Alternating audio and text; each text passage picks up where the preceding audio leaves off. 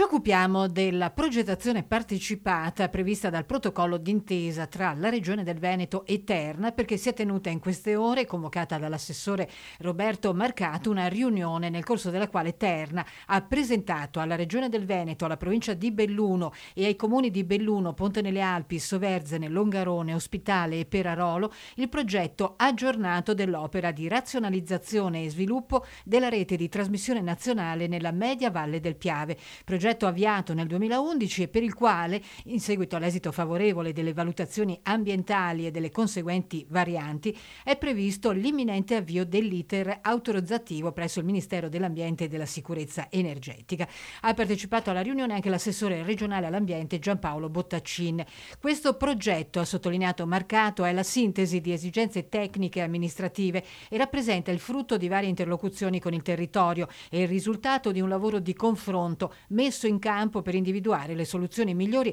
nel rispetto dei territori e delle esigenze di sicurezza della rete elettrica. Oggi Terna, dice sempre Marcato, ci presenta il progetto e poi starà ai sindaci e al territorio presentare eventuali osservazioni in sede di conferenza dei servizi. Tra le principali modifiche una variante nel comune di Perarolo per allontanare la linea da una casera, l'attraversamento del fiume Piave in un unico corridoio in cavo interrato. La razionalizzazione e sviluppo della rete di trasmissione nazionale nasce per consentire il pieno sfruttamento della produzione idroelettrica attraverso la realizzazione di una sezione 220 kW presso l'attuale stazione eh, da 132 di Polpette, opportunamente raccordata. Gli interventi consentono quindi di migliorare l'affidabilità e la qualità del servizio, creando un nodo robusto di rete che, incrementando la resilienza di alimentazione della rete 132, garantisce garantisce una risposta ad eventi climatici estremi. Per concludere, l'intervento prevede una demolizione delle attuali linee aeree per circa 100 km